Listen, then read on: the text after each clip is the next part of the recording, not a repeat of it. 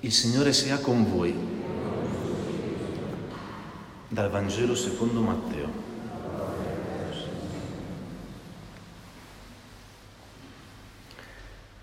In quel tempo Giovanni, che era in carcere, avendo sentito parlare delle opere del Cristo per mezzo dei suoi discepoli, mandò a dirgli, sei tu colui che deve venire o dobbiamo aspettare un altro? Gesù rispose loro, Andate e riferite a Giovanni ciò che udite e vedete. I ciechi riacquistano la vista, gli zoppi camminano, i lebrosi sono purificati, i sordi odono, i morti risuscitano, ai poveri è annunciato il Vangelo. E beato è colui che non trova in me motivo di scandalo. Mentre quelli se ne andavano, Gesù si mise a parlare di Giovanni alle folle. Che cosa siete andati a vedere nel deserto? Una canna sbattuta dal vento? Allora che cosa siete andati a vedere? Un uomo vestito con abiti di lusso? Ecco, quelli che vestono abiti di lusso stanno nei palazzi dei re. Ebbene, che cosa siete andati a vedere? Un profeta? Sì, io vi dico, anzi più che un profeta. Egli è colui del quale sta scritto. Ecco, dinanzi a te io mando il mio messaggero, davanti a te egli preparerà la tua via. In verità io vi dico, fra i nati da donna non è sorto alcuno più grande di Giovanni il Battista, ma il più piccolo nel regno dei cieli è più grande di lui. Parola del Signore.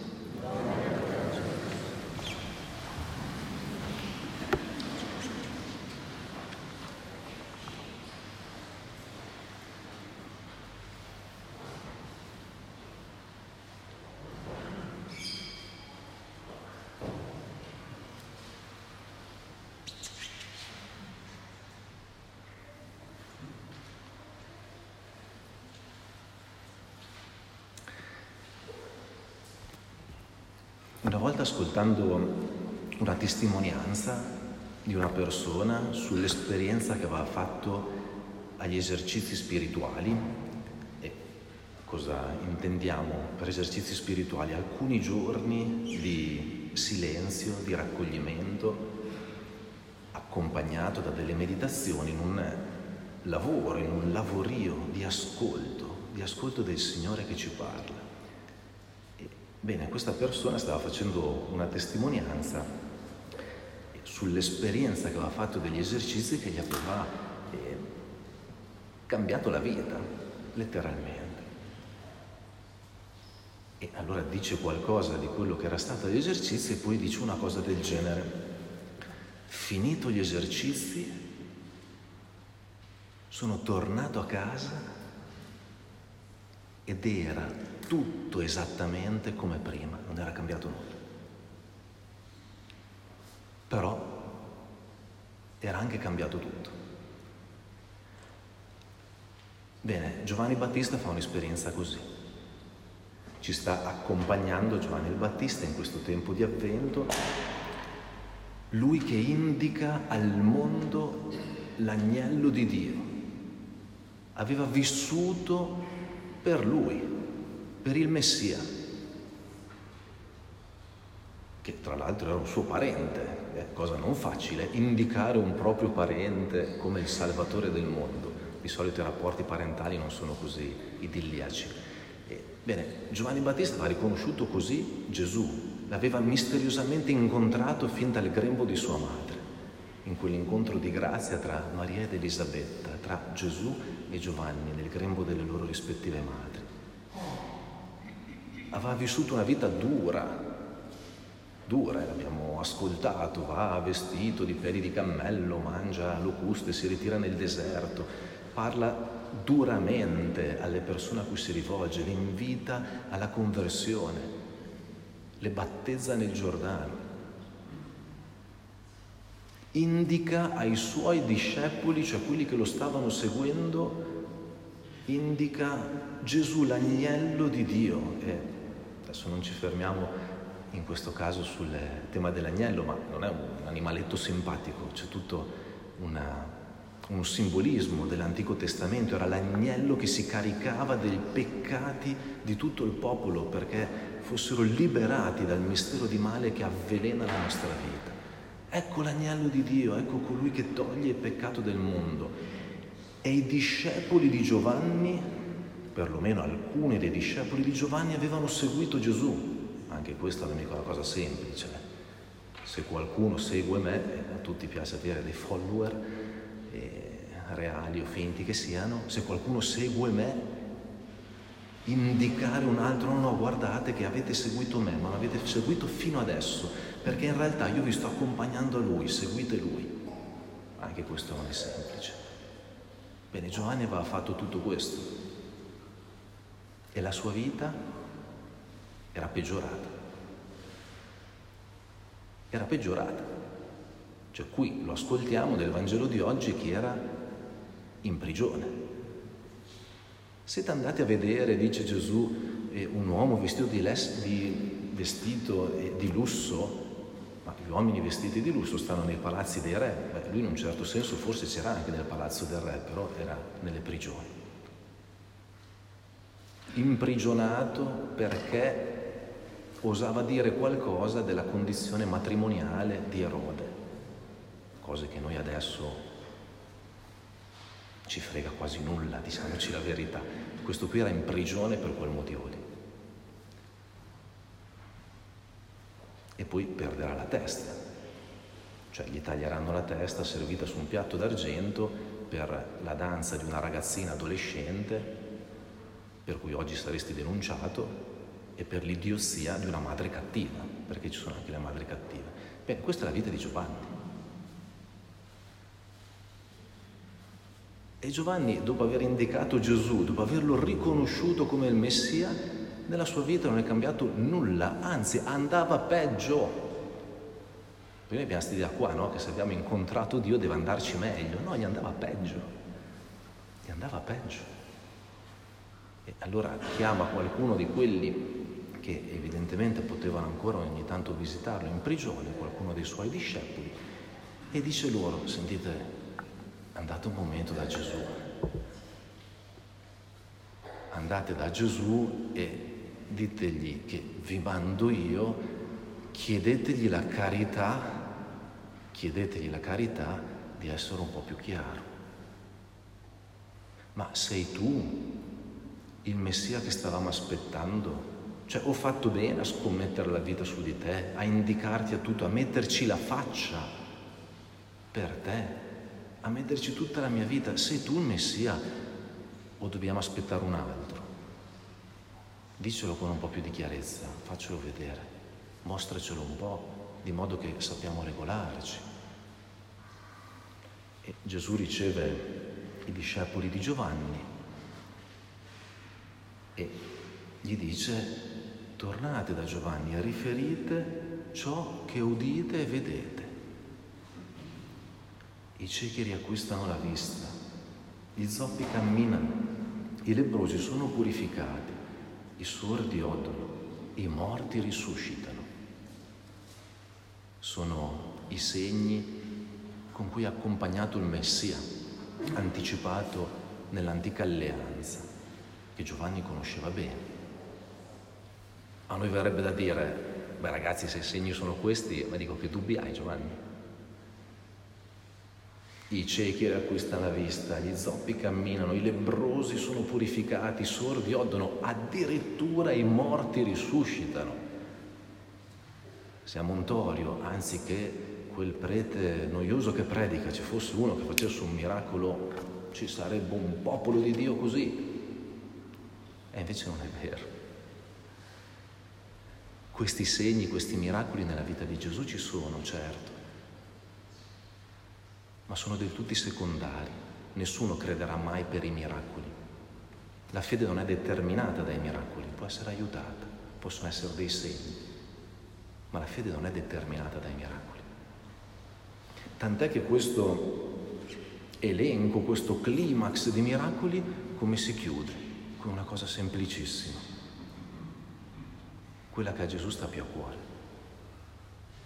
ai poveri e annunciato il Vangelo.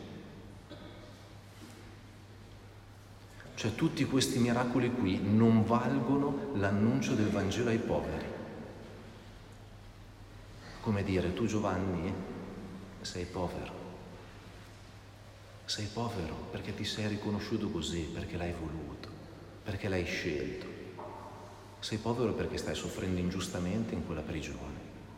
Lo so benissimo, lo so benissimo. Bene, il Vangelo, il buon annuncio è proprio per te. È proprio per te, ricevilo. Puoi riceverlo proprio lì in prigione dove sei, dove neanche mi incontri fisicamente, ma attraverso i discepoli che mi hai mandato. Io te li rimando e ti do la chiave per comprendere cosa sta accadendo non a chi è sicuro di sé, non a chi è a posto, non a chi si sa gestire, ma ai poveri. È annunciato il Vangelo, ai malati è data la guarigione. La guarigione quella profonda, quella del cuore, la guarigione della vita. Perché se sei sano come un pesce, ma sei malato dentro, sei più malato di tutti gli altri ai poveri è annunciato il Vangelo. E allora è la stessa cosa che si pone a noi. C'è qualcuno, tanti pochi, chi lo sa, non sta noi a dirlo, che viene in chiesa che forse non ha mai incontrato il Signore Gesù, realmente. Ce ne sono altri, non pochi, che hanno incontrato il Signore Gesù che forse continuano a venire in chiesa, forse con convinzione, forse con meno convinzione, o che forse hanno smesso di venire, ma che hanno incontrato il Signore Gesù in una qualche occasione, in un qualche modo. Il fatto è che dopo la tua vita è quella lì. È quella lì. Noi tante volte poniamo la gioia nella nostra vita è una serie di condizioni esterne a noi. Ah, se cambiassi il lavoro, allora sarebbe tutta un'altra cosa. Se guadagnassi di più, sarebbe tutta un'altra cosa. Se mio marito fosse diverso o mia moglie fosse diversa, sarebbe tutta un'altra cosa. Se i miei amici fossero un po' meglio di quelli che sono, o se ne avessi di amici, sarebbe tutta un'altra cosa. Certo sono fattori che esistono, non è che non esistano, ma sono del tutto secondari. Il tema non è se cambia qualche fattore esterno nella tua vita, il tema è se riconosci che il Signore, morto per te, risorto e vivo in te e con te e ti ha donato il suo spirito, il suo, lo spirito del Padre e del Figlio, che è lo stesso che già abita in te. Il tema è se oggi nel tuo lavoro, in quelle relazioni, in quelle ferite, in quelle cose di te che non ti vanno, in quelle cose degli altri che non ti vanno, se oggi riconosci che il Vangelo ora ti raggiunge, che il regno ti è dato ora. E com'è che conclude Gesù? Conclude proprio così e dopo aver commentato alcune cose che non commentiamo, dice tra i nati di donna, cioè fa un complimentone a Giovanni pazzesco, tra i nati di donna non è sorto alcuno più grande di Giovanni il Battista, cioè Giovanni è l'uomo migliore della storia dell'umanità. Tra i nati di donna non è nato nessuno più grande di Giovanni il Battista. Ma ma cosa? Il più grande di tutti, l'uomo più grande, di cui Gesù ha una stima incredibile, ma il più piccolo nel regno dei cieli è più grande di lui. Il più piccolo nel regno dei cieli. Voi siete nel regno dei cieli, perché Gesù è questo che ha fatto. Il regno dei cieli è vicino, cioè Dio che regna, perché il regno dei cieli non è in un qualche luogo, in un'isola sperduta vicino alle Bahamas. Il regno dei cieli è Dio che regna. E Dio regna, regna nella sua Pasqua. Il suo regno è già iniziato, voi ci siete. Gesù guarda voi così. Il più piccolo di voi è più grande dell'uomo che io stimo di più sulla faccia della terra. Il problema è che per noi tante volte il regno dei cieli è come se non fosse mai iniziato. Perché confiniamo Gesù in un'oretta per non pochi, in ritardo, diciamocelo pure, e non vi nascondo il mio nervosismo a vedere questa cosa un'oretta nella settimana messa lì. Ma non è mica quello il regno dei cieli. Dio nella tua vita, Dio in te, tutta la tua umanità in Lui e tutta la sua divinità donata a te, la sua intimità con il Padre nello Spirito donata a te e donata a noi perché è un dono personale e comunitario allo stesso tempo.